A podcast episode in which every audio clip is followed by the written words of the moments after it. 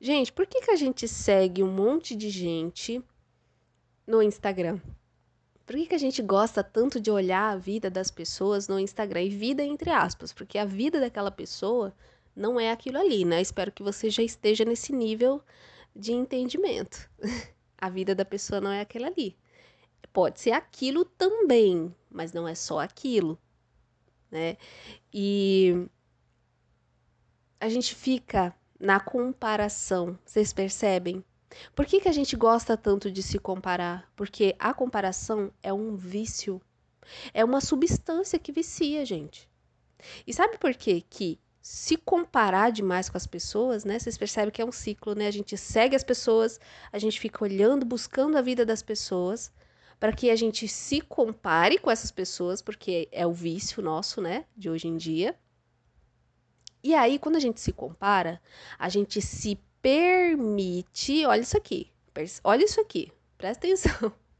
A gente se permite ficar no lugar de vítima. Nossa, mas eu não tenho aquela casa, ai meu Deus. Nossa, eu queria tanto aquele cabelo. Nossa, ai, eu... nossa, sabe? Essa postura interna. Porque a comparação é viciante. E como tudo vem pro bem, né? Tudo vem pro bem, gente. A comparação, a angústia que você sente quando se compara, vem tudo pro bem. Por quê? Porque toda essa angústia, todo essa, esse sentimento de ser inadequada, de incapacidade, de insuficiência, tudo isso é o que mantém, é o que faz a manutenção do seu estado atual. Como assim, Flávia?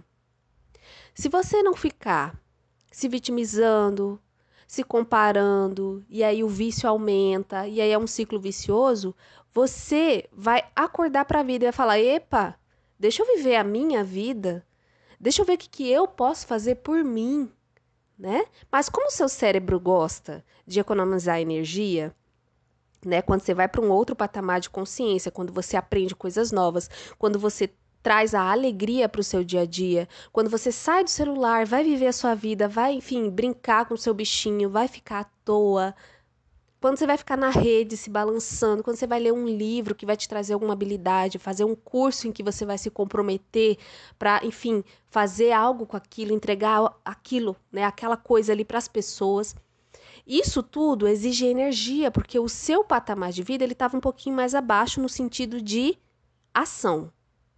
Quando a gente se compara muito, a gente se pa- paralisa, a gente não consegue agir.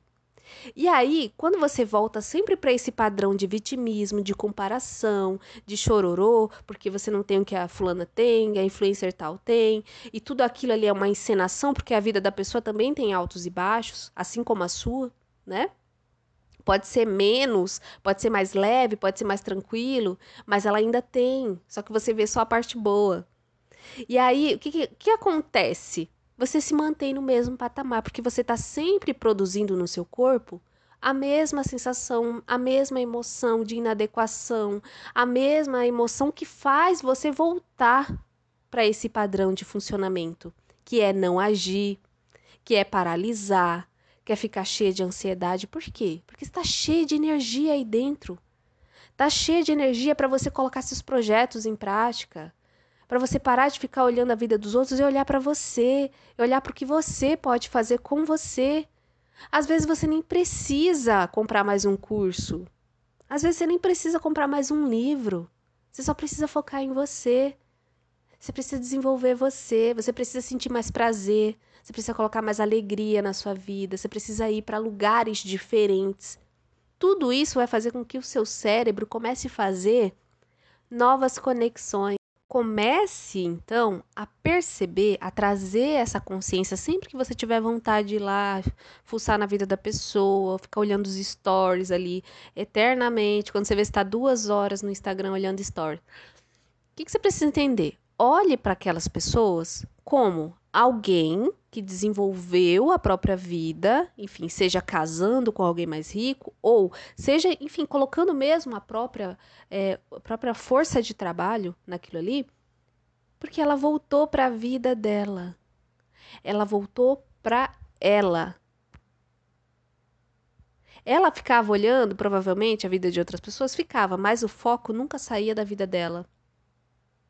Não comece a trazer isso para você. Perceba como que essas pessoas são. Elas não ficam olhando tanto para a vida dos outros. As pessoas que são bem-sucedidas interna, externamente, né, gente? São pessoas que não ficam olhando a vida dos outros e se comparando com a vida. Não, elas têm uma vida tão interessante no sentido de que é o que é interessante para elas. Uma vida interessante, gente, não é só viagem para Maldivas, tá? O que eu digo de interessante é uma vida que você se sente bem dentro do que você consegue acessar naquele momento.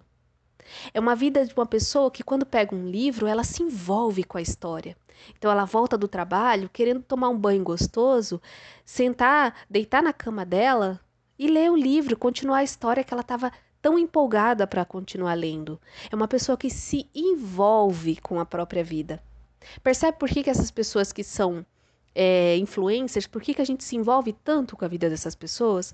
Porque, primeiramente, elas mesmas gostam da vida delas. Elas gostam, elas se envolvem com a própria vida. Elas sentem prazer, elas conseguem colocar alegria, pitadas de alegria na vida delas. Não se deixe enganar, gente, porque aquela pessoa fez viagem para Dubai, para Maldivas, que aquela pessoa tem a vida dela cem por cento resolvida. Essa pessoa ainda está encarnada, essa pessoa ainda está trabalhando coisas, mesmo que ela não perceba às vezes, mesmo que ela seja bem distraída em relação a autoconhecimento, a percepção de si. Mas se essa pessoa alcançou algum resultado no mundo externo, essa pessoa está aprendendo alguma coisa com aquela experiência. Não acredite, não se deixe levar pelos pensamentos aí que estão dizendo para você que aquela pessoa tem a vida cem por cento resolvida e que a sua vida é uma merda. Porque não é assim que essas pessoas conseguiram alcançar o que elas alcançaram. Não é se achando um merda, não é se achando um bosta. Até os humoristas que, fa- que riem tanto de si mesmos, eles acreditam neles mesmos, eles acreditam que eles podem construir alguma coisa, que eles... Ó, o Whindersson. Então, gente, comece a olhar para a sua vida como algo interessante também.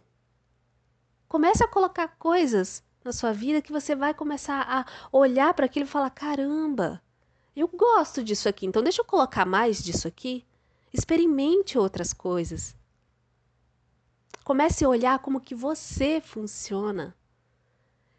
E aí tem uma frase que eu quero deixar agora no fim desse episódio. Se dependesse de você, como você agiria? Se dependesse de você. Só de você, só de você. A gente que está em comparação, a gente se mistura muito com os outros, né? Então, se dependesse de você, como você agiria? O que você faria? Que tipo de coisa você gostaria de fazer que te traria algum prazer? Se dependesse só de você. Fica com essa frase. Um beijo no seu coração e até a próxima. Tchau, tchau.